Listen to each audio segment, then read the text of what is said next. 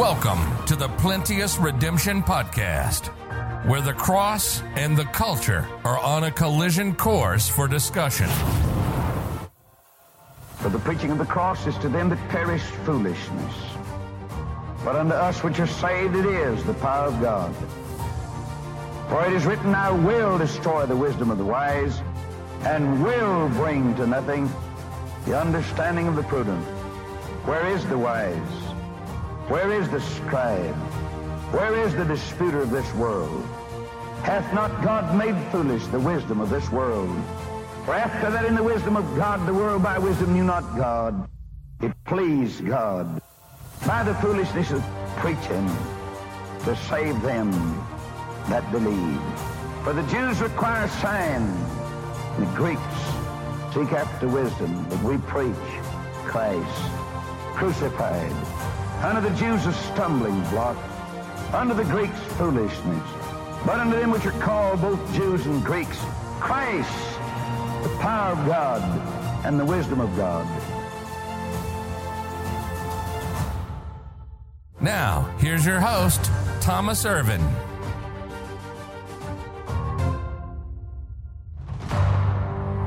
Let's pick up in Daniel 2, verse 45. We'll finish Daniel 2 today and uh, probably start into chapter 3. Uh, we'll, we'll, at least introduce chapter 3. And then um, next week we'll make more of chapter 3, Lord willing. So, Daniel 2, let's read verse 45. For as much as thou sawest the stone was cut out of the mountain without hands, and that it brake in pieces the iron, the brass, the clay, the silver, and the gold, the great God hath made known to the king what shall come to pass, there's that word, hereafter, and the dream is certain and the interpretation thereof sure. I just I like Daniel's confidence, but it's not an arrogance. It's, it's a confidence in his God. It's a confidence in, in the fact that God gave him what he asked for and he, he has no question about it. He's like, King, you can, you can do what you want with it, but that's what God said. and and I'm, I'm confident, I'm sure. And uh, notice, though, when this stone comes and it break in pieces, look, look at what it does. It says, uh, for, for as much as thou sawest that the stone was cut out of the mountain without hands, and it break in pieces the iron, brass, clay, silver, and gold. All right, so it, if I've, I've, tried to think about this and, and what does that mean? Because, because when the Lord comes back, it's those 10 kings that he's dealing with at the end, right? Which is the iron mingled with miry clay. But when he smashes that kingdom, it breaks in pieces all the previous kingdoms. And there's, there's a couple of reasons for it. Number one, we've talked about, um, you know, number one, the, the previous kingdoms, they are absorbed by the next one. All right, so, so Babylon becomes part of Medo Persia. Medo Persia becomes part of Grecia. So not only does Grecia come in with its own territory and its own government and its own people, but it engulfs and, and, and expands into the territory that it took. All right, so that, that's part of it. Now, the problem is, the problem with this, it, it, it has to be part of it, I believe, I think, philosophically speaking. But the problem is that by the time you get to the 10 kings, all right, by the time you get to the Ten Kings, all previous kingdoms are gone, long gone. There is no Roman Empire today. Italy is weak. And so people might say, well, it's the Roman Catholic Church. The Roman Catholic Church is weak. At one time, the Roman Catholic Church dominated the world. And interesting, interestingly, that period of history is called the Dark Ages. you're, you're a church and you dominated the world politically, and the way it's characterized as dark and evil. That's not good.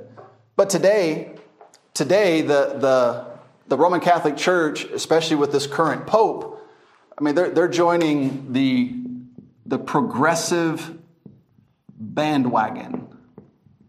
Anybody know what that means? Who knows what the, the progressives are, who they are? That's, uh, that's, that's the people who are preaching that um, global warming or climate change is going to ruin, everybody's going to die in 10 years because of climate change. That's the LGBTQ homosexual community, which, by the way, your president probably stirred up a hornet's nest in the past few days, signing that bill into law, stating that it's, it's now, I mean, he's been talking about it a long time. I actually thought it was already in place, but it, now it's officially illegal in Uganda to be homosexual. Now, whether anybody will enforce it or not, who knows, but um, it's there. And he made a big public statement. Now, what that means for you, every one of you, what that means for Uganda, is that those people, these people, now consider you a target. They now hate you. And they're going to come after your country. They were already trying. They're going to use YouTube, Facebook, TikTok. They're going to use social media to to slowly take over the minds of the people of your society, and in the next 10, 20, 15 years, they'll get rid of the law that, that your president just signed. Through, through television and through, through, all, through, through social media, they'll reprogram your thinking so that you will become comfortable. It's what they did in America, it's what they did in Europe, it's what, it's what they do all over the world. That's why social media, television, the world's music is so dangerous. It's a, it's a tool, they know that it's a tool to reprogram, to retrain your mind. And so if you're not careful what you're looking at and what you're watching and spending time with on social media, they're gonna, they don't need you to agree with it, they just need you to be desensitized. That's what they did in America. In the 90s, people would come out of the closet, it's what they call it. He's coming out of the closet, meaning he's, he's been hiding the fact that he's homosexual because at one time, it was a shameful thing in America to be homosexual. Does that sound familiar? At one time, sodomy was illegal in America. In most states, it's probably still illegal today. Now, your president, being interviewed by the BBC, they, they asked him, do you, do you just hate homosexuals? He said, Oh, yeah, they're disgusting people. and then he asked her, Do you know what they do? and the woman was like, never mind, never mind. Let's, let's talk about something else. So, uh, th- signing that law today, or uh, in the past few days when he did it, uh, you're going to see news headlines across the world about Uganda. Uganda hates homosexuals. It's dangerous to be homosexual in Uganda. Uh, they're being persecuted in Uganda. You're going to start seeing all these accusations, and, and you're going to get to feel what, see what it feels like when, when you see all the headlines about America and you believe them, and then you come talk to an American and say, Is this true? No, it's not true.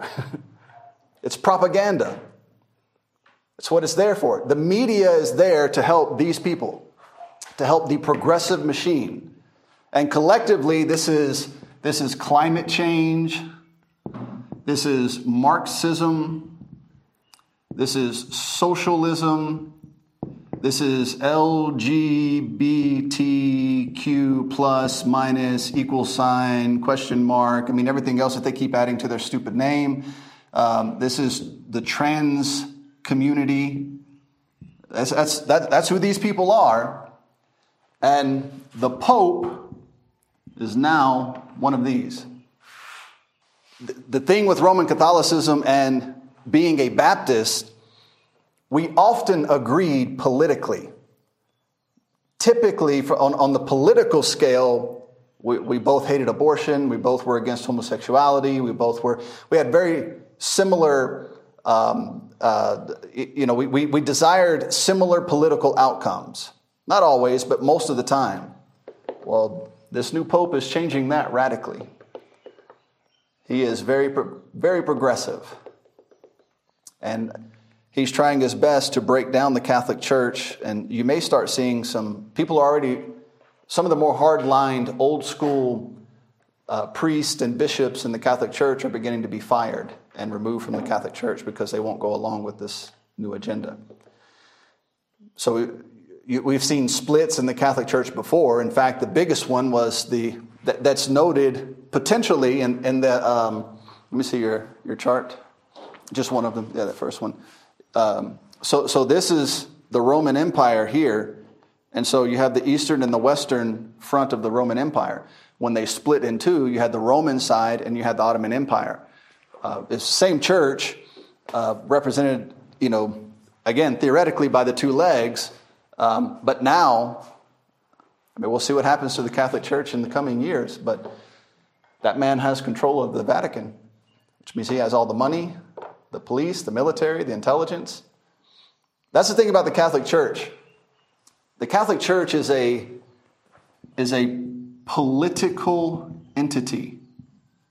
They want power. They want political power. Same thing with Islam. It's, it's not just a religion, it's a religion that has to take control of the, of the political aspect of things. Well, that's the amazing thing about Christianity, about Bible believing Christianity. God told us, I created the political powers, you stay out of it. In fact, I gave them the sword to deal with you. and so you listen to what they say until they tell you to violate the word of God. Then you need to choose are you going to violate the word of God like they said, or are you going to listen to me?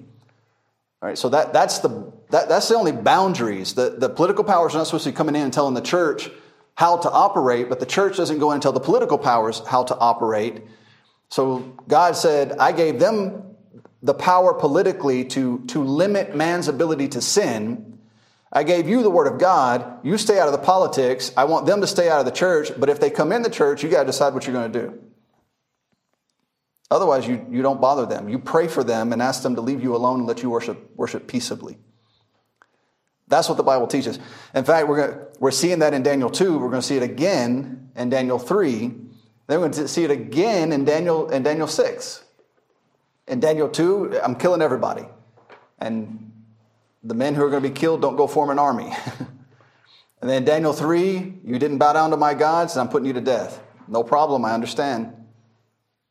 They literally said to the king, to Nebuchadnezzar, We are not careful to answer you in this. I'm not going to fight you. I'm not going to form a militia. I'm not going to form an army. I'm not going to take up arms. I'm just telling you, we're not worshiping your God. And if you throw us in the fire, I know that my God can get me out. But if he doesn't, it's still better for me to be thrown in your fire and going to be with the Lord than it is, than it is to bow down to your God. And then Daniel 6. You can no longer pray to anybody but, but who I tell you to pray to. Daniel goes and opens a window and prays just like he had before, knowing there were consequences. All right, so, so when the government tells you, don't murder, don't kill, don't steal, or I'm to throw you in prison, then you don't do that.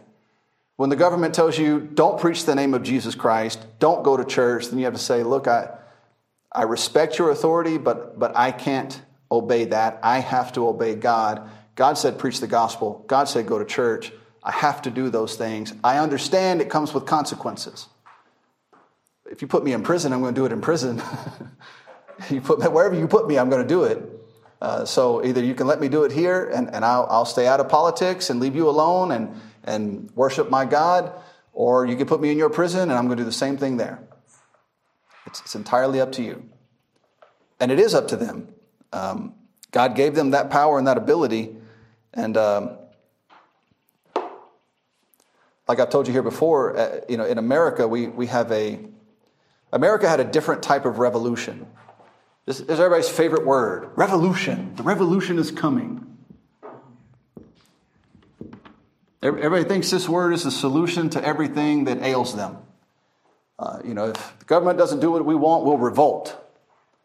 Well, if you read about the revolutions that took place, they're always bloody, they're always destructive, and they usually, oftentimes, do not end up better. Honestly, and again, this is debatable, but the American Revolution is, is one of the only ones that ended up better.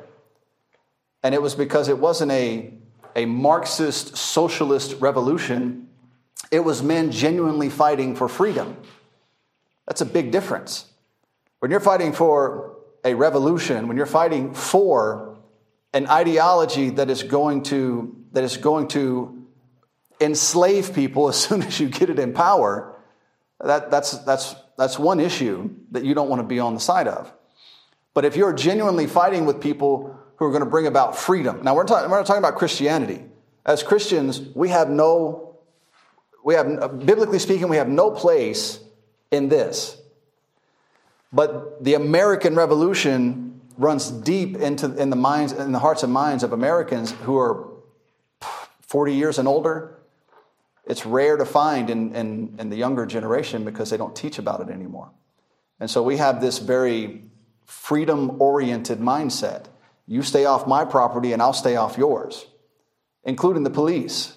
You don't come on my property unless you have a, a, a legally bounding, a legal bounded reason to come onto my property. And up until recent years, that, ha- that, that has been the way it was in America. Well, that's, that's dying, it's going away rapidly.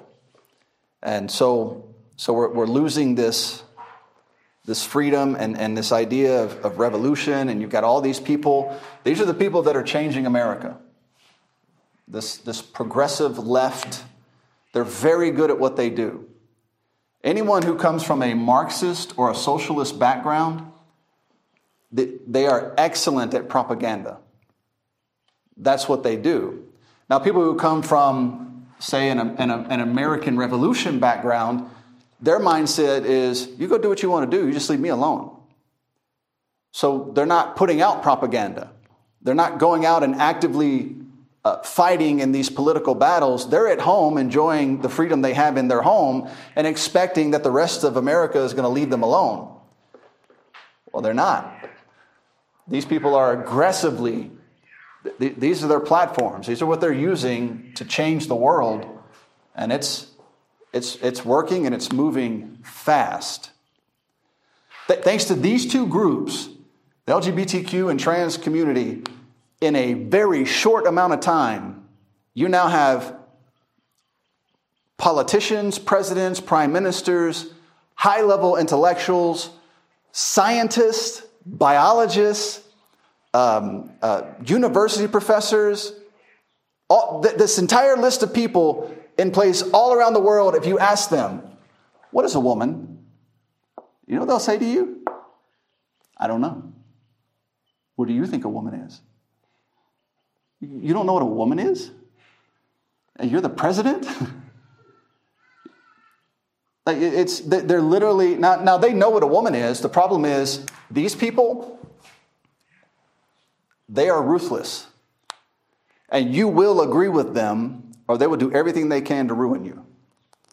You can't even you can't have a live let live mentality. Like, okay, if you're if you're LGBTQ, whatever that is, enjoy it. Just leave me alone. No, they, they can't do that.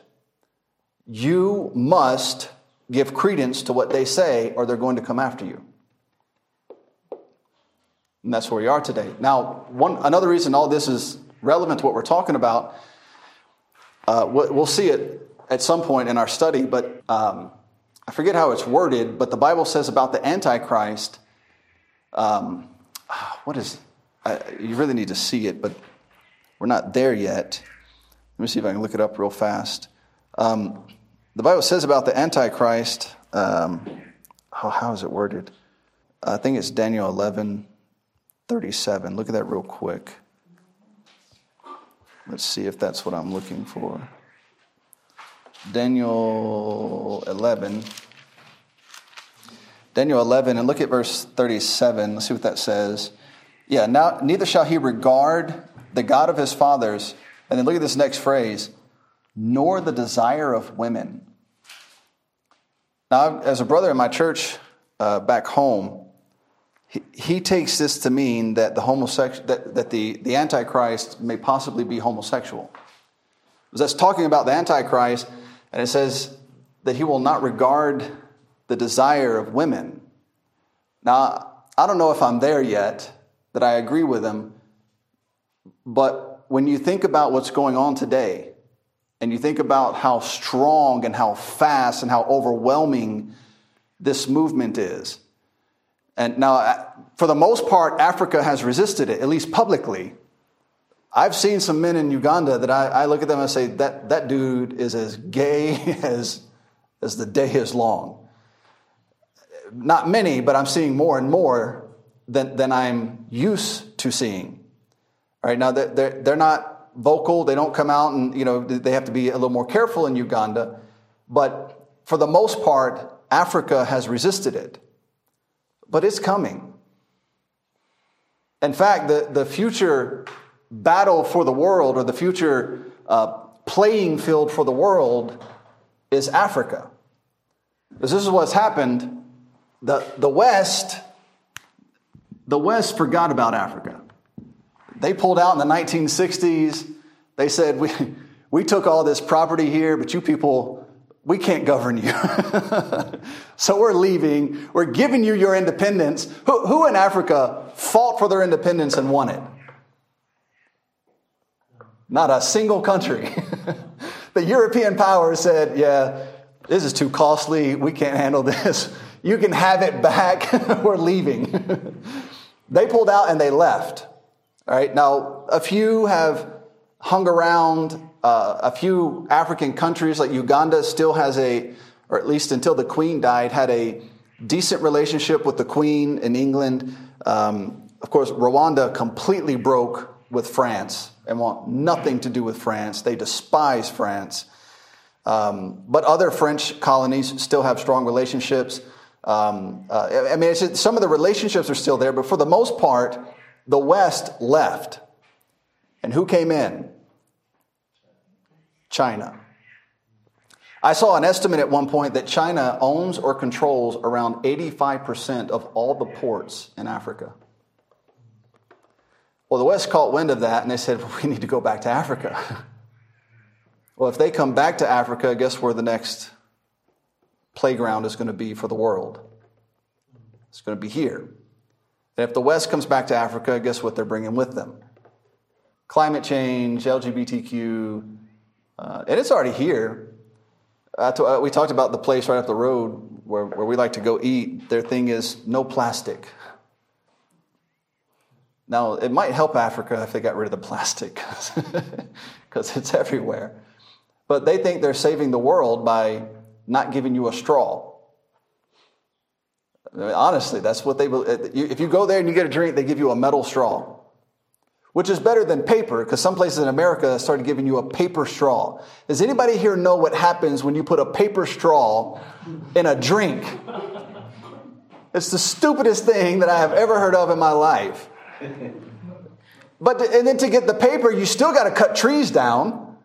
So I don't understand. You got rid of the plastic, but you took out half the trees. So I don't understand what you're what you're accomplishing. It, it just it, their solutions are oftentimes as bad as what they're trying to solve. Um, but as the world converges in this direction, that this is what you have to look forward to. And the reason all this matters is because these people are strong. Their messaging is strong.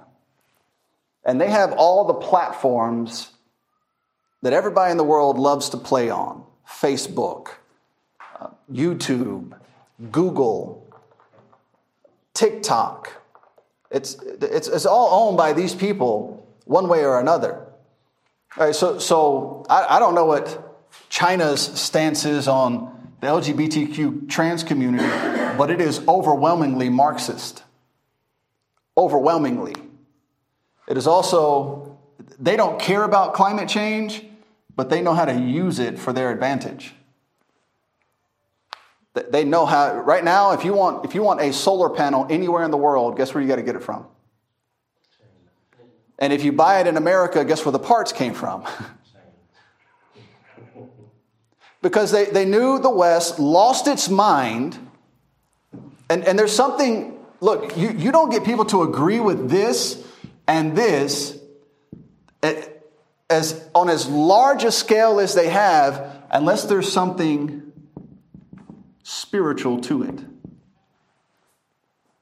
There's no way. How can you get a grown, a grown, educated man to stand in front of you and say, I don't know what a woman is? Well, where did your children come from? It didn't come from a duck. Like, where did you think you got those? Like, you understand how all that works. You saw it. You participated.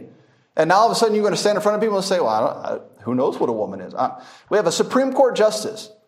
They asked her during her interviews, when they, when they put them through all this, they asked her, what is a woman? She said, I'm not a biologist. what? She's sitting on the Supreme Court right now. And you know what they said when she was put on the Supreme Court? They said this is a historical moment. A black woman is on the Supreme Court. Well, what's a black woman? you don't know what a woman is. Just a second ago, somebody asked you, What is a woman? You said, I, can't, I don't know. I couldn't give you an answer. I'm not a biologist. And then once you were, you were approved, I'm the first black woman on the Supreme Court. Well, prove it. Look, the, the Bible talks about, again, we talked about the last times and the latter times and what it means. But as we move closer and closer and closer to that day, the Bible talks repeatedly about people who will be willing to be ignorant. And we're there. I, don't know that anybody has ever been so willing to be so ignorant. And they're going to come after you next. I guarantee you, the plans are already made, the groups are already being funded. They're, they're going to come after Africa and they're going to do everything they can. Uh, they're going to do everything they can to bring you over and force you into this mold. And all, all that is too much of a coincidence for it not to be a spiritual issue. This is not, we're not talking about politics. Some people are going to hear this online, they're going to start crying. Well, no, he's talking about politics. This is not politics. God said, A man shall not wear that which pertains to a woman. God said that in the Bible. Well, what is a woman? so I guess you can just wear anything you want now. A woman shall not wear that which pertains to a man. Do you know if we, if we could go back to that, those two simple rules, it would wipe away most of this garbage in a heartbeat. And if people would have abided by that, Something else I've noticed, and I've talked about it here before, when I came, when we first came to Uganda, we rarely saw women wearing pants. That was 2016. Women typically wore dresses, skirts, or they wore a dress that was, that was more related to their, their tribal background. It, it was very clear this is a woman, she's dressed like a woman. Now you have these big fat African women wearing yoga pants. It's disgusting. And they have no shame. Like they just walk around in it like it's okay. It's not okay. I don't know. Did, I, I mean, do you have mirrors in Ugandan homes? Somebody told her, Oh man, you look wonderful. You should wear that out. in public. It's ridiculous. It's disgusting. Now, we're used to seeing garbage like that in America. I'm not used to seeing it here, and it's happening more and more and more. And it's, but where are they getting that from? If, if a Ugandan woman, where would a Ugandan woman ever get the idea to wear a pair of skin tight yoga pants around Kampala? Where'd she get that from? Facebook, YouTube, movies, television. That's where it came from. Africans are, are very, very culturally oriented. And your culture has a deeply rooted division between men and women.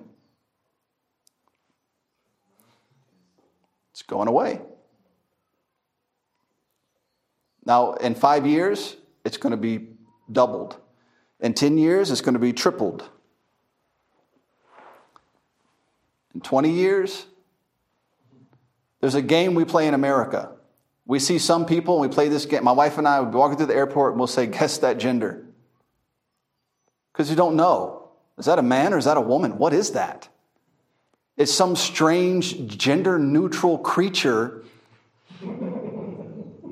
that must be from a different planet with green hair and holes in their face, and you can't tell if it's a male or a female. You don't know what it is.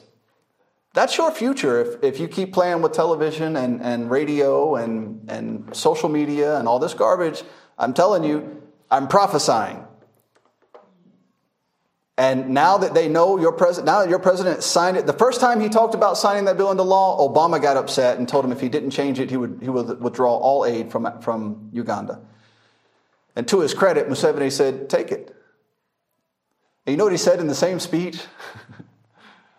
I'm not, I'm not, you know, I understand some people love him, some people don't. I, am not, I'm not advocating for or against Museveni. My, my purpose here is not politics. But I do find these things interesting. He, he said that if Africans would work, he wouldn't have to receive aid from the West. And that they wouldn't, but when the West gives you aid, they want to lecture you on, on how to live and how to dress and what a woman is and what a woman is not, apparently, or if a woman exists at all. And then he said, Africans are good at two things sleeping and replenishing the earth.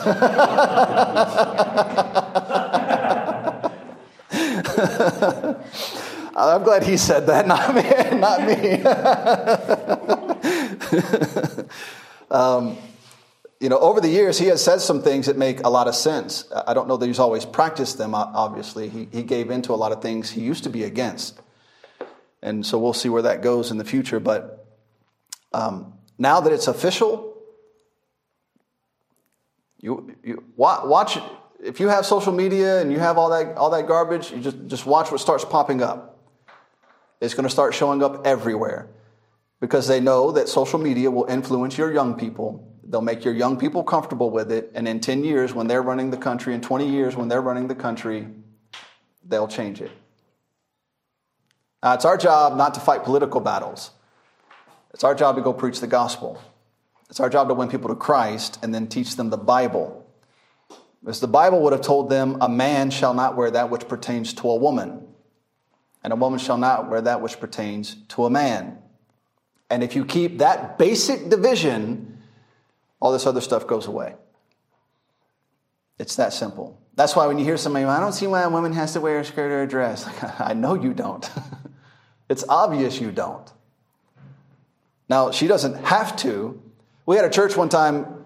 I, I, didn't realize the church had gone the direction it was going. It used to be a, um, it used to be a historical independent Baptist church, and they'd called and asked us to to come and be in one of their missions conferences. And um, the the man in charge of their missions program called me and he said, "I just want you to know." While you're here, your wife doesn't have to wear a dress or a skirt. She can just, she's free to wear wherever she, whatever she wants. I said, You're saying that as though you feel like you're doing us a favor. Well, yeah, you know, it's just some churches are a little overbearing. I was like, No, my wife dresses that way because she's a lady. She wants to please God, she wants to dress that way. She doesn't dress that way because she's trying to do some local church a favor or pretending to be something she's not. That's who she is. That's how she dresses. And he told me I didn't have to wear a tie. And when I got there, I was wearing a tie. And the pastor, the, pastor literally told me, he said, We were at dinner. We went out to dinner at a, at a steakhouse where you just wear what you want. I wore a tie because I knew they hated ties. I don't understand how you can hate a tie. Now, I, you can not like them, you can prefer not to wear them, but hate them? Why would you hate a tie? What is there about a tie to hate? And he looked at me and he said, I see you're wearing your tie. I said, I see you're not. and he said, Well, I think, the, I think ties are a spawn of the devil. A tie? A tie is the spawn of the devil. I can think of a lot of things that probably came from the devil, but a tie is probably not going to be on that list. It just, but they really they thought they were doing us a favor by removing us from these elevated godly standards. You're not doing me a favor. You're adding to the confusion. And you're now suggesting to two people who have decided they want to do better and they want to try and hold high standards, it's okay not to. It's actually, actually, I'm going to do you a favor and relieve you of this, this terrible difficulty I mean, we wouldn't want your wife having to dress like a woman. no, thank you. I'm com- my wife is completely comfortable with dressing like a lady, looking like a lady, and acting like a lady. And so I, I, I should have taken that as a, as a warning sign, and I didn't. And we got to the church, and it had gone way off the deep end. We should not have been at this church. During the sound service or music service, I stood there like this. And then the pastor, I have no idea why, it's one of those churches where everybody, everybody's, when I see a man standing there like this, with his hands waving and rocking back and forth, something is wrong with you. You're a weak, effeminate coward. All right, you get it's just, and so he's standing there like this. In the very front, I'm sitting towards the back, over to the side. I'm just standing there like this, like there's some fruitcake in skinny jeans with a guitar breathing heavy in, into the microphone and calling it music.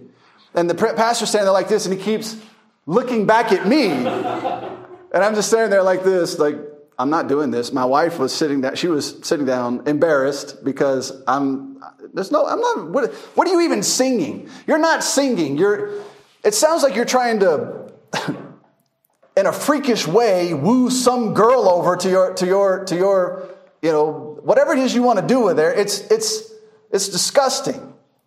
All right. And, and I'm not doing it. But I did decide to go here. I decide, I chose to come here. My pastor taught me if you go, you don't get to cause problems. So I can't cause problems, but I'm the whole time like 24 more hours, 23 more hours, 22 more hours, and then we can get out of here and, and never look back. And then, of course, at the end, the pastor, to his credit, I, thought it was all over. We had all our bags packed. We leave, we leave at 5 a.m. the next morning. I just, I, I, I want to go sleep in the airport. Let's just go sleep in the airport so we can get out of here. And he calls me and he says, Do you mind if you and I meet and have a talk? oh, this should go well. So, uh, sure. So he and I met alone at a restaurant and he said, You know, I want to apologize to you. He's like, uh, We usually try to vet, you know, vet our missionaries before we bring them in. We're clearly not going in the same direction. Like, no, we're not. we are running, rap- we are running rapidly in completely different directions. We both had the name Baptist on, on our stationery, uh, but, but it means two completely different things to each of us. And um, he said, first of all, he said, I appreciate you not pretending to be something you're not in order to get our money. I said, well, I, I, you know, I don't mean you any harm. I don't wish you any harm. I, I it's just the way that you conduct the bible says there are differences of administration. The way the, the, the, the manner of your administration at your church is just def, it's not something that, that, that we are comfortable being a part of. And he said no i respect that. But we, we think you're going to be good missionaries so we want to support you for one year and then after that we'll break ties. I was like you don't have to support us at all. He said no we, we want to so we'll do it for one year and then it'll be over. And they did that. And i, I respect that. I appreciated that. But it would have been better to know that there is a Bible believing fundamental church that clearly marks the lines than to sit with a man and agree that we're going in completely different directions and doing things completely different. And so that's how it ended up. But it, it's all part of removing removing the boundaries that God put in place. And it's dangerous. All right, all that from Daniel 245, which talks about the Lord coming back and smashing all these kingdoms. I was, oh yeah, I was telling you the two, all that from just this one thing. All right, the previous kingdoms are absorbed by the next.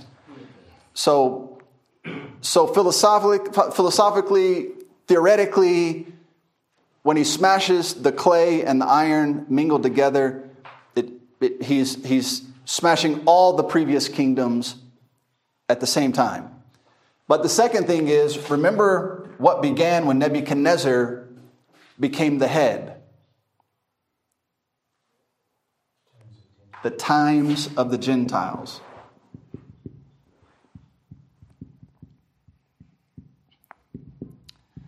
All right, so I think this is the more logical explanation. When, when he comes back and he smashes those 10 kings, that's still an extension of the times of the Gentiles. So when he smashes the times of the Gentiles, He's smashing everything from Nebuchadnezzar all the way to those 10 kings and everything in between that, that is represented by the times of the Gentiles. And so, so here we are. Now, the term without hands, it's always a reference to something being accomplished by God. If it's done without hands, it, it, was, it was done by God. Number one, you had creation itself. It's, an, it's initial creation as well as what I believe to be the restoration in Genesis 1, the Lord didn't use his hands to do anything. Uh, he, he just spoke, spoke it into existence. Now you might say he pulled Adam open to bring out this weird figure that no one knows what it is today. I mean, think about that. When you say you don't know what a woman is, that, that's a direct attack on the Word of God. That's not a political issue, that's a spiritual issue. That takes you all the way back to Genesis 1, Genesis 2, and Genesis 3. The Lord simply spoke things into existence. Now, the atheists of our day mock that idea. They, they mock the idea that God spoke things into existence. So, in place of that, you know what they say? Everything came from nothing. so, we're the crazy ones because we believe a creator created which is what we have always seen every time. Where'd that car come from? Toyota made it. Where'd that computer come from? Uh, Apple made it. Where'd your dog come from? The dog's mother made it. Where'd that tree come from? A seed. Everything has always come from something else. You've never seen anything that didn't come from something else. In fact, until they needed it not to be, it was a scientific fact that something cannot come from nothing. Now they're willing to play with theories. Maybe something can come from nothing. Because the alternative is something coming from a creator. And if there's a creator, then he might have some moral authority as to how this world runs, and they don't want that. They want to run away from that. They'll put they'll make nothing God before they'll put a creator uh, in, in, charge of the creation. Um, so look at Daniel 234. It's repeated. Thou sawest till a stone was cut out without hands, which smote the image upon his feet that were of iron and clay, and brake them in pieces. Um, and then, of course, 245, it's, it's repeated, which is our verse, is a reference to the second coming of Jesus. He will be the one to bring an end to the times of the Gentiles. All right, so the, the times of the Gentiles will be, it, it'll be brought to an end by the return of Jesus Christ in the days of these kings. And it'll be at that time when he establishes his kingdom. But let's look at some other references. Look at Mark 14.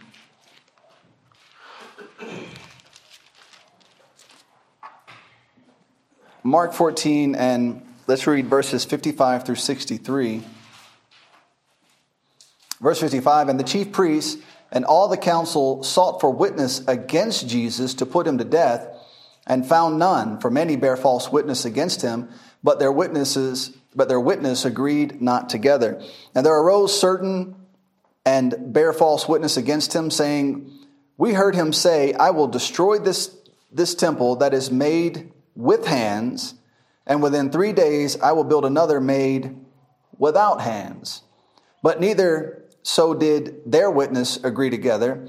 And the high priest stood up in the midst of the and asked Jesus, saying, Answerest thou nothing? What is it which these witness, witness against thee? But he held his peace and answered nothing. Again the high priest asked him and said unto him, Art thou Christ, the Son of the Blessed? And Jesus said, I am and ye shall see the Son of Man sitting on the right hand of power and coming in the clouds of heaven. Then the high priest rent his clothes and saith, What need we of any further witness? Now, of this, uh, I, I, didn't put the, um, the corresponding uh, passage to this in, in Matthew, Mark, and, or uh, Matthew and Luke, but what is he referring to? What's the temple that will be rebuilt or that, that will be built without hands? It's the body of Jesus Christ.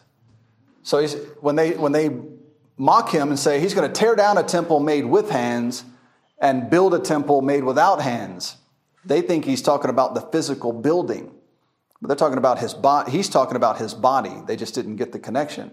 And so his body was raised from the dead. That temple was raised, just as he said, without hands. The body of the Lord Jesus Christ, that, that same temple will return to earth and destroy that image which represents Gentile powers. It will be this same Jesus, this same body that returns. Of course, in Revelation, he looks a lot different. He's going to come back as the, the lion of the tribe of Judah. He's not going to be the, the little lovely Lamb of God who came and died for our sins. He's coming back for battle. It's going to be a whole, it, it's the same Jesus, different attitude. and so we'll see how that goes because we get to come with him. Uh, Colossians chapter 2. Colossians. Colossians is a great book. Colossians 2, let's read verses 6 through 15. Verse 6 As ye have therefore received Christ Jesus the Lord, so walk ye in him, rooted and built up in him, and established in the faith, as ye have been taught, abounding therein with thanksgiving.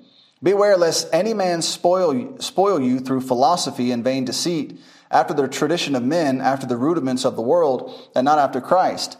For in him dwelleth all the fullness of the Godhead bodily and ye are complete in him, which is the head of all principality and power, in whom also ye are circumcised with the circumcision made without hands, in putting off the body of the sins of the flesh by the circumcision of Christ, buried with him in baptism, wherein also ye are risen with him through the, the faith of the operation of God, who hath raised him from the dead. And ye being dead in your sins, and the uncircumcision of your flesh hath he quickened together with him, having forgiven all you all trespasses, blotting out the handwriting of ordinances that was against us, which was contrary to us, and took it out of the way, nailing it to his cross, and having spoiled principality and powers, he made a show of them openly, triumphing over them in it.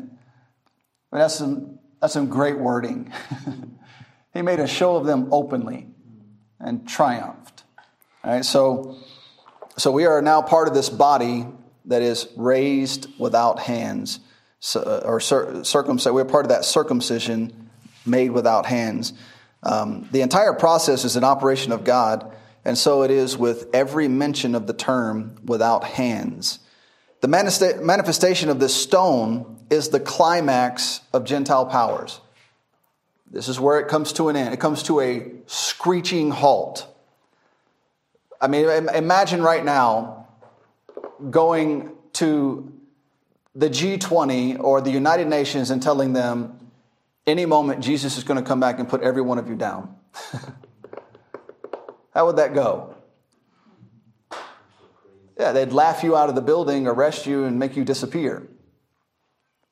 But when he comes, all their power, all their plans. I mean, you think about what is it, Psalm 2 when, or Psalm 1 or Psalm 2 when it says, He that sitteth in the heavens shall laugh. so he just, you can make all the plans you want. Um, when the Lord decides it's over, it's done.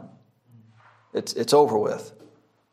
So their domination on earth ends when this stone appears there will be no, no negotiation, no peace treaties, no discussions, only total domination by the Lord Jesus Christ. One blow to the image from, his, from, his, from this stone destroys the image and all it represents. Now, now again, let, let's try to think about the totality of that. How powerful was Babylon? I mean, they, they were, it was a world, it was a massive army. They made Pharaoh Necho run away. That's power. Okay, how powerful was Medo Persia? Well, they took out Babylon. I mean, that's a strong, that's, that's strong. Then Grecia. Not only they absorb all these militaries, but they just, they just become stronger and stronger. I mean, you think about the, the I told you before, America spends around $280 billion a year on its military.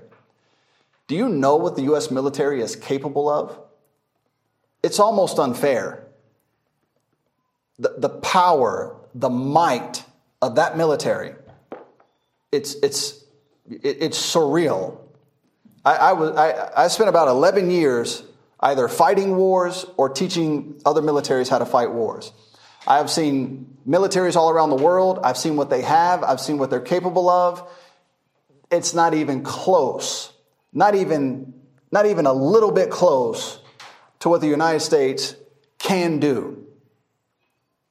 Jesus Christ will come back and put it down in, in an instant. It means absolutely nothing. You can have all the, the F 22 Raptor is one of the most incredible aircraft ever to be conceived of. It does things that you would see, you would have seen in movies. Like, like 20 years ago, what they dreamed an airplane could do, the F 22 Raptor, the American aircraft, can do that. It has what's called fire and forget technology. The pilot will, will, will, will, will find, it doesn't matter who it is, if it's Russia, China, uh, you name it, whoever has an air force, there are not many countries who actually have an air force the F 22 Raptor can lock onto them from so far away that they don't even know it's there. He has, he's so far away, he sees them on his radar, they don't see him on their radar. And then that jet can lock on, fire a missile, and then he will turn around and go back home. and all of a sudden, you know, this, this foreign military jet is flying, and all of a sudden there's a missile chasing, and they're trying to get away from this missile that is potentially an AIM 9X, which when it first came out was so fast that it would hit its target, fly through the target, and then explode on the other side. That's how fast the missile is. They had to reprogram it because it's supposed to explode on impact, not after it's flown through your aircraft.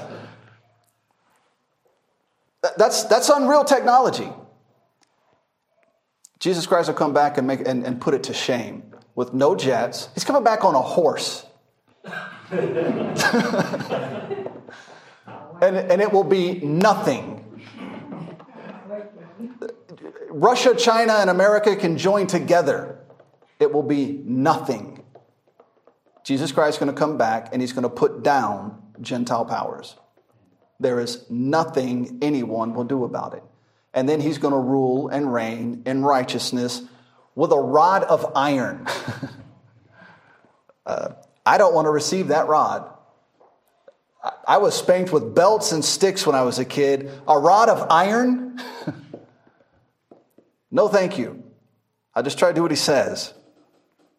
So the manifestation of this stone will not happen until the kingdoms presented by, represented by the iron mingled with potter's clay are ruling the earth.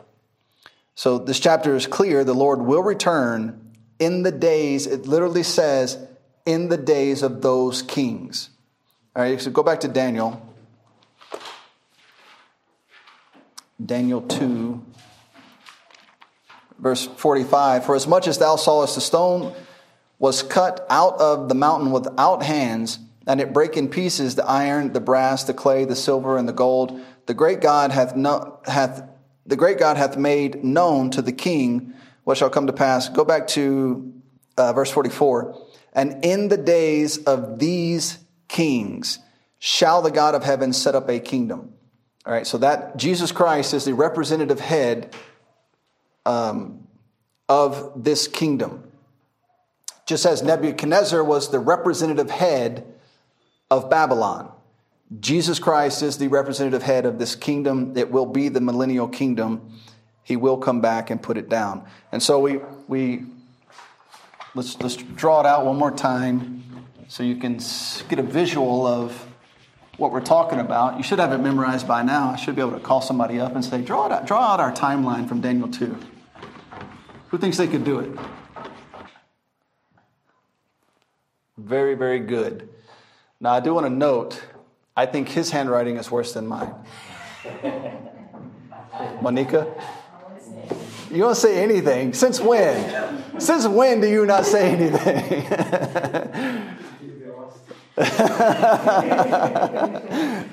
Thank you, brother. For time's sake. No, it's, So it's I very. was- I was resting for time. Sure, sure, yeah. me, me too. Me too.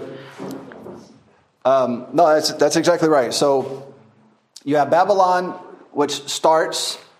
Oh, that's, that's dangerous. You left it open? The times of the Gentiles. All right, so you have the times of the Gentiles, which start with, with Babylon, with Nebuchadnezzar. We go all the way through to Rome, uh, through to Rome and, and here, Christ died for our sins according to the scriptures, and then he was buried and rose again the third day according to the scriptures. Starts the church age. The church is raptured. Then the tribulation begins. Sometime during the tribulation, these 10 kings will be revealed. And then sometime after they're, they're being made manifest, the stone cut out without hands will come and smash all the kingdoms all the way back to Babylon, starting with these 10 kings. Then Christ will rule and reign the millennial kingdom for 1,000 years. All right, the manifestation of this stone will not happen until the kingdoms represented by the iron mingled with miry clay are ruling the earth. This chapter is clear. The Lord will return in the days of these kings. The first coming of Christ took place at the, at the time of the fourth kingdom, which we believe is represented by the Roman Empire. His second coming will take place in the days of these kings. Thus, the reason other empires, kingdoms, or governments are not mentioned is that the Lord stopped his accounting of these empires when the church age began. That, that's why this part is so important. All right, so not, not only did he stop his political plans, but he stopped his dealings with Israel. It's, it's all connected to, to this age. Right now, preach the gospel, not politics. That's not what we're doing. We're, we're not fighting political battles right now. That's why we had, you know, the Roman Catholic Church began fighting Islam, saying they're trying to take the, the Holy Land. In what way did God tell any church to go take the Holy Land? What is the Holy Land? God's going to deal with the Holy Land when He's ready. It, it, the fact that Israel can't be in Israel, in the promised land, is because they're being punished by God. So the more you try and force them into the promised land, God said, No, I have them scattered right now. At some point, I will bring them back to the promised land when I'm ready. And then a whole series of events related to the tribulation will kick off at that time. But right now, God's political agenda and God's dealings with Israel are on hold until the church age comes to an end. When the church age comes to an end, then he will go right back to the political agenda and right back to dealing with Israel. What is the tribulation also called? The time of Jacob's trouble. All right, everybody got that? If you don't get anything else out of this class, you should peg down this timeline. This will, get, this will keep you out of a lot of trouble when it comes to people misteaching, misapplying certain truth. Whatever they say, if you can't make it fit in this timeline, something's wrong. Something's off. All right? Is there a lot of different ideas about all this stuff? All of it. And and some of it can get quite quite out there and I don't want you to be out there. I want you to be I want you, if you stay within this time frame, you stay within this, um, th- th- this plan that's, that appears to be clearly laid out by the Word of God, then it's hard to get off track. Yes. So, which means right now the Romans are ruling. Because we're in the church. I feel like I haven't been teaching anything at all. Yeah, well, I, understand. I have, I have a reason that's why I asked. Because the way it is written, so the Roman Empire came to an end. Because Jesus Christ was, was born and uh, put on the cross. And Did the Roman Empire come to an end? it looks like a transition. The Roman Empire definitely came to an end. We're in the church age. W- Right, it came to an end, but we're also in the church age. So it doesn't it really doesn't matter whether it came to an end or not. So if this timeline still goes up to the 10, Mhm. the, the, the 10 uh, kings, so somehow we are detached from the Roman uh, Empire. So we are in the church age, but underneath the timeline still goes on. No, no. So the timeline. So this is what that's why we brought this this here. All right. So when it comes to this, the timeline is paused. Now we're still in here. The Gentiles still rule. The Gentiles still have dominion. So so this all right. This is this is the this is one of the key factors. Okay. So you got Babylon to Rome right? God said in the Bible, for the most part, some of it very clearly, some of it not as clear, but, but all the evidence points in this direction. God said Babylon would be first, unbelievably clear, right? God said Medo Persia would take Babylon, unbelievably clear in the Word of God. That happened historically. God said Grecia would come after Persia. That happened historically. It's exactly what God said would happen in the Bible. Now, God did not say Rome would take Greece. That's not written in the Bible. But Rome is the next world empire. And not only is the next world empire, but it's there when Christ is on the earth. And when Christ and John the Baptist were on the earth, what did he say about the kingdom of heaven? It suffereth violence, and the violent take it by force. So the political agenda is paused, and during the church age, the kingdom of heaven suffereth violence, and the violent take it by force. All right? This is what's happening during the church age. God is no longer saying, this kingdom will take this kingdom, this kingdom will, or this kingdom will take this kingdom, this kingdom will take this kingdom, this kingdom will take this kingdom. He said, Christ died. We're in the church age. The political agenda in Israel is on pause. But from the time of John the Baptist until now, the kingdom of heaven suffereth violence, and the violent take it by force. Until the church is raptured, tribulation begins, and these ten kings reveal themselves. So now, at this time, when the Romans were still leading, so can we separate, or can, for me, in order to understand it well, the, Rome, the Roman Empire and uh, Dark Ages? Because we know Dark Ages took place when the church was still in existence. Uh, I, you can't confuse the Roman Empire with the Roman Catholic Church. It's not, they're not one and the same thing. A lot of people try to make them one and the same. They're not. Now, at some point, the Roman government did fuse itself for a period of time with the Catholic Church. But, it, but it's not, I don't think it's not represented here because that didn't happen until long after Christ. So, so it, the, the Catholic Church and the Roman Empire, you can't think of them as the same thing here. You have to separate that in your mind. Now, as Baptists, we've been conditioned to think when you see Rome, it's Catholic Church. That's not, that's not true. All right, so you have to let the context tell you what it's talking about. So it, when, when Rome was in charge of Jerusalem in Jesus' day, that wasn't the Catholic Church that was in charge of Jerusalem. There was no Catholic Church. They didn't come to much later with Constantine and, and, and, and all those guys that came along and created the Catholic Church. And then it just kind of turned into a monster from there.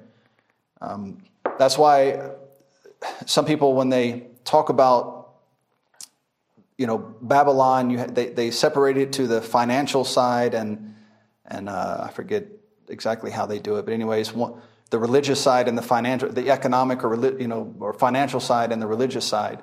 And so they say the religious side is the Roman Catholic Church, and the I don't, I don't know what they say the financial side is. So um, I, I, I, don't really hold to that idea. Um, now, the guys who do, you should listen to what they have to say and see if there's any merit to it. But um, I have not found it to be so. Right? So, so you have to separate the, the Roman kingdom from the Roman Catholic Church. That's a whole different issue. Right? Um, his second coming will take place in the days of these kings. Thus, the reason other empires, so we read all that. The stone is Jesus Christ. He is the representative head of his kingdom. Just as Nebuchadnezzar was the representative head of the Babylonian kingdom, the Lord is often spoken of as a rock or a stone throughout Scripture. Look at Isaiah 8. Isaiah 8, and we'll read verse 14. Let's read 11 through 14. For the Lord spake thus to me with a strong hand and instructed me that I should not walk in the way of this people, saying, Say ye not a confederacy to all them to whom this people shall, shall say a confederacy, neither fear ye their fear, nor be afraid. Sanctify the Lord of hosts himself, and let him be your fear, and let him be your dread. And he shall be for a sanctuary, for a stone of stumbling, and a rock, and, and for a, a rock of offense to both the houses of Israel, for a a gin and a snare to the inhabitants of Jerusalem. So that verse identifies him both as a, a stone and a rock. Of course, that, that what's the cross reference to that? Anybody know? Anybody remember? First Peter chapter 2. So let's go read that. First Peter chapter 2. And it's interesting. Um, let me see how far back I want to go. Uh, start in verse 7. That the trial of your faith, being much more precious than of gold that perisheth, though it be tried with fire, might be found unto the praise and honor and glory at the appearing of Jesus Christ, whom having not seen, ye love, in whom, though now ye, ha- ye see him not, yet believing, ye rejoice with joy unspeakable and full of glory, receiving the end of your faith, even the salvation of your souls. So the, the whole context is Jesus Christ. People who have not seen him, but they trust him. And because they trust him, they have joy unspeakable. Their soul is, they have salvation for their souls, all these wonderful things. Verse 10 Of which salvation the prophets have inquired, this is interesting, and searched diligently, who prophesied of the grace that should come unto you. Now, you understand what that's saying? The, the prophets prophesied of our salvation, and then after they wrote it down, they were like, What is this? Lord, what is this? I want to know what this is. And, and, and a couple times in the Old Testament, the Lord told the prophets, It's not for you. Don't worry about it. Isn't that interesting? Not only do the prophets look into it, the angels look into it. They look at the Lord taking a rebel like me and like you, saving us, and the angels look at that and go, wow. what? You just saved that person? Like, you made them clean and made them whole? Why? Why wouldn't you just destroy them? You didn't save us when, when, when our people rebelled, you know, you, you just let us go to hell. So, or, I mean, we don't know what he offered them, but, all right, let me try this again. First Peter chapter 2, verse 8. uh, actually, this is where I wanted to read. I was trying to get to. Let's go back to uh, verse, yeah, verse 4, but I'm trying to see. Let's start in verse 2. As newborn babes. So who's it talking about? Us. As newborn babes, desire the sincere milk of the word, that ye may grow thereby, if so be ye have tasted that the Lord is gracious. Now, I, I like those words. If. Have you done that? Have you tasted and seen that the Lord is gracious?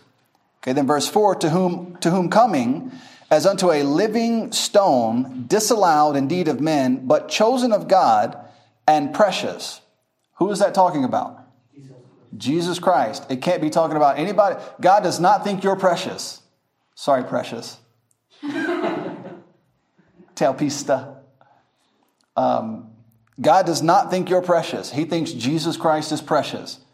All right, so, uh, but a lot of people really think God's, God loves me so much. He's so excited that I got saved. No, no. You're, you're fortunate you got saved. You should be thankful for the grace of God. Don't be bragging about how happy you think God is that you got, that you got saved, or he, you might tempt him to do something about it. Verse 5 Ye also, all right, now, now that you're in Christ, what are we? Lively stones. Ye also, as lively stones, are built up a spiritual house and holy priesthood to offer up spiritual sacrifices acceptable to God by Jesus Christ. Without Jesus Christ, you can't do any of that. You have no access to God without Jesus Christ. I am the way, the truth, the life. No man cometh unto the Father but by me. All right, so, so it all fits perfectly. Verse 6 Wherefore also it is contained in the scripture Behold, I lay in Sion a chief cornerstone, elect, precious. Again, who's that talking about? Jesus. Jesus. And he that believeth on him shall not be confounded. Again, talking about Jesus. Unto you, therefore, which believe, he is precious, but unto them which be disobedient, the stone which the builders disallowed, the same is made the head of the corner, and a stone of stumbling, and a rock of offense, even to them which stumble at the word, being disobedient, whereunto also they were appointed. But you are a chosen generation, a royal priesthood, and holy nation, a peculiar people. So you're not weird, you're peculiar. So you make people get it right. And I say, why are you dressed that way? You're weird. No, I'm peculiar. You don't understand it. It's different. That ye should show forth the praises of him who hath called you out of darkness into his marvelous light, which in time past were not a people, but are now the people of God, which had not obtained mercy, but now have obtained mercy. Dearly beloved, I beseech you as strangers and pilgrims, abstain from fleshly lusts, which war against the soul. All right, so Jesus Christ, he is the stone, he is the rock. Look at Matthew 21. Matthew 21, and we'll read verses 42 through 44. Jesus saith unto them, Did ye never did you never read in the scriptures? Now, think about what he's saying. Have you not done something as simple as read in your book?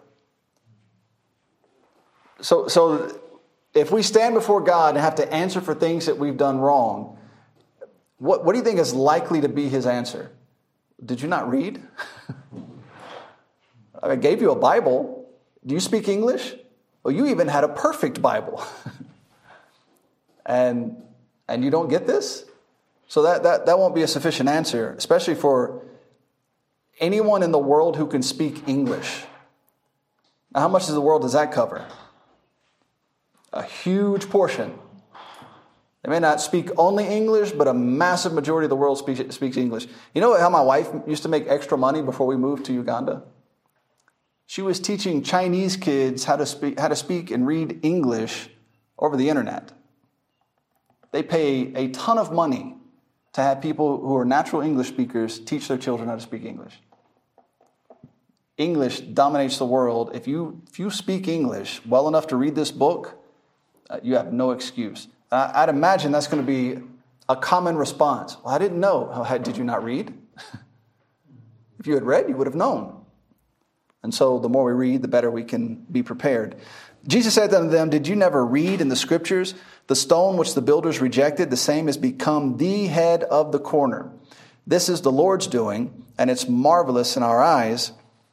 Verse 43 Therefore I say unto you, the kingdom of God shall be taken from you and given to a nation bringing forth the fruits thereof. And whosoever shall fall on this stone shall be broken. But on whomsoever it shall fall, now, does this sound familiar? On, on whomsoever it shall fall, it will grind him to powder. What, what does that make you think back to? Daniel 2, those 10 kings. That stone is going to come back and it's going to smash into those 10 toes and it says it's going to make it's going to make all those kingdoms as the chaff on the summer threshing floor and the wind will just blow them away. F-22 Raptors and all. just you go from this powerful military to just blowing in the wind like like the dust. That's their future. That's what's coming. And uh, that's repeated in Mark 12, verse 10, and Luke 20, verse 17. It shall grind them to powder. This is the admonition of Daniel uh, 2, verses 34 and 35. They became like the chaff of the summer threshing floor, and the wind carried them away. All right, back to Daniel 2.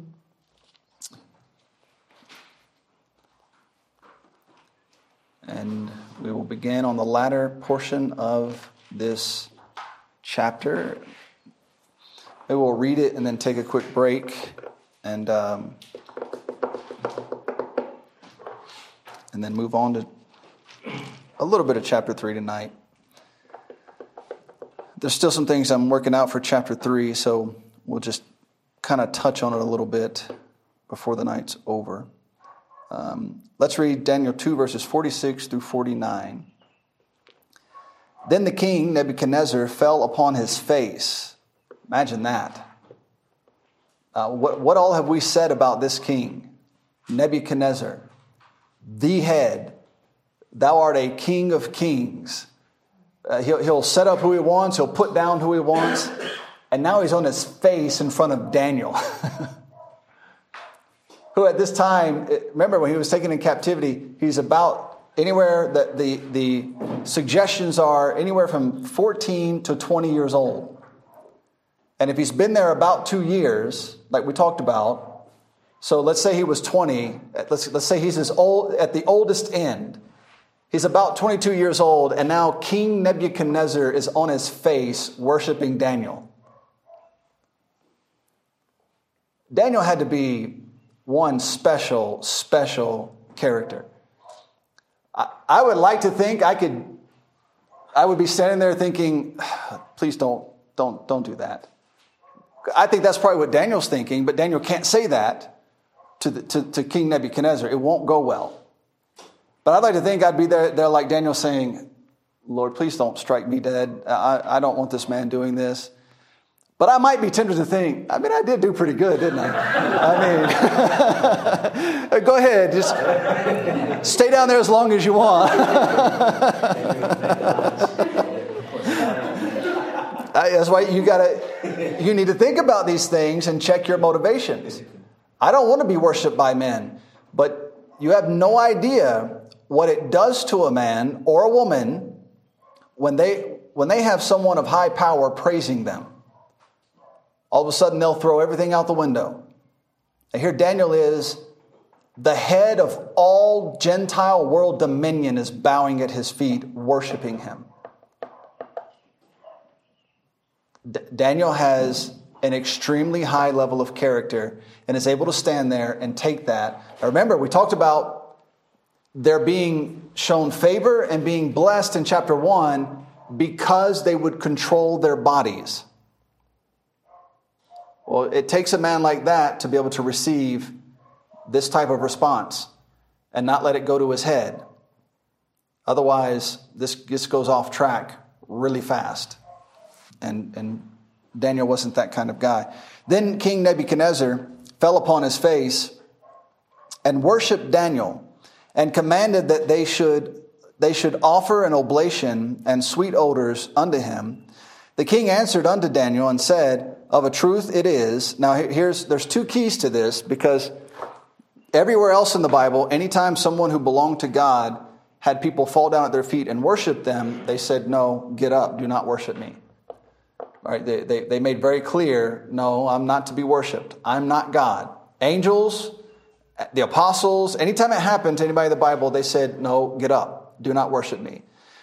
Well, you got a couple of things with Daniel's situation. First, he doesn't tell Nebuchadnezzar to do anything. And taking that chance, having just saved his life, would put his life right back in danger. You don't tell Nebuchadnezzar, you, you've got to think about this in terms of an all powerful king. He doesn't receive instruction, he gives it. You don't tell him what to do, even if you mean well. You shut up and you listen to what he says. Right? And so, so, first of all, he, he can't tell him that. Secondly, every step of the way, who did Daniel tell Nebuchadnezzar did this for him? God. At no point did Daniel say, ha I got the answer. Uh, the king asked him, he said, are, are, you able to do what you, say, what you say you're going to do? He said, There's a God in heaven who can answer, who can, who can do this. At no point did he say, It's me, it's about me, you need me. He said, They can't do it, no man can do it, God can. That's who gave me the answer. So I have the answer, but it came from God. And, and he, every step of the way, he was careful in his private prayer and also before Nebuchadnezzar to say it was God. All the honor, all the glory belongs to God. So Nebuchadnezzar's confusion, Nebuchadnezzar's just doing what Gentiles do. Like, oh, Quinto did something amazing. Everyone bow down and just let's worship Quinto. because that's what Gentiles do. How many African kings did the gods make king? Well, none of them, but they say that, they, that the gods made them king. And, and it's, it's a common thing. The king of England, God put me here. Really? Then why can't you divorce your wife and marry another woman? if God made you so powerful, I mean, what, what's, what's the holdup? You know, so, so it's, it's a common thing for Gentiles to, to adopt this mindset. This guy just did a miracle. Paul and Barnabas, when, when you know, those men lift him up and they're about to sacrifice and they start calling one and mercurius and the other one they call, you know they, they start calling the god the names of their gods they're like no no no no stop and it's because they don't know what to do it's not because paul and barnabas led them to believe they should be worshiped it's because you're dealing with gentiles and gentiles they're just mindless cattle like those people are worshiping him maybe we should go join them why? What, why, would you, why would you go join them? Look, everybody's got green hair and you can't tell if it's a male or a female. Let's, let's go join the crowd. Why would you join that crowd? Uh, that's just what Gentiles do. And so Nebuchadnezzar's doing what Gentiles do, but Daniel at no point led him to believe he should be worshiped.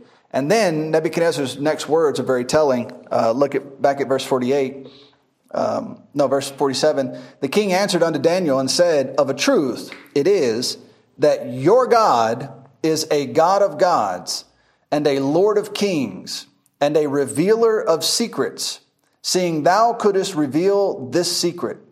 The king, then the king made Daniel a great man and gave him many great gifts and made him ruler over the whole province of Babylon and chief of the governors over all the wise men of Babylon.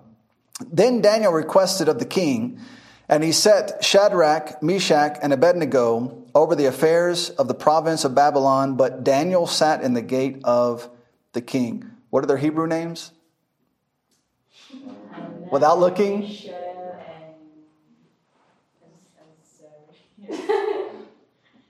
Abednego. Azariah. Very good. All right, good. We hope you enjoyed this podcast. You can learn more about our ministry by visiting www.plenteousredemption.com. You can hear more Plenteous Redemption podcast audio at www.plenteousredemption.media. Please comment below if this podcast has been a help to you. Also, inform us of future topics that would interest you. Thank you again for listening to the Plenteous Redemption Podcast.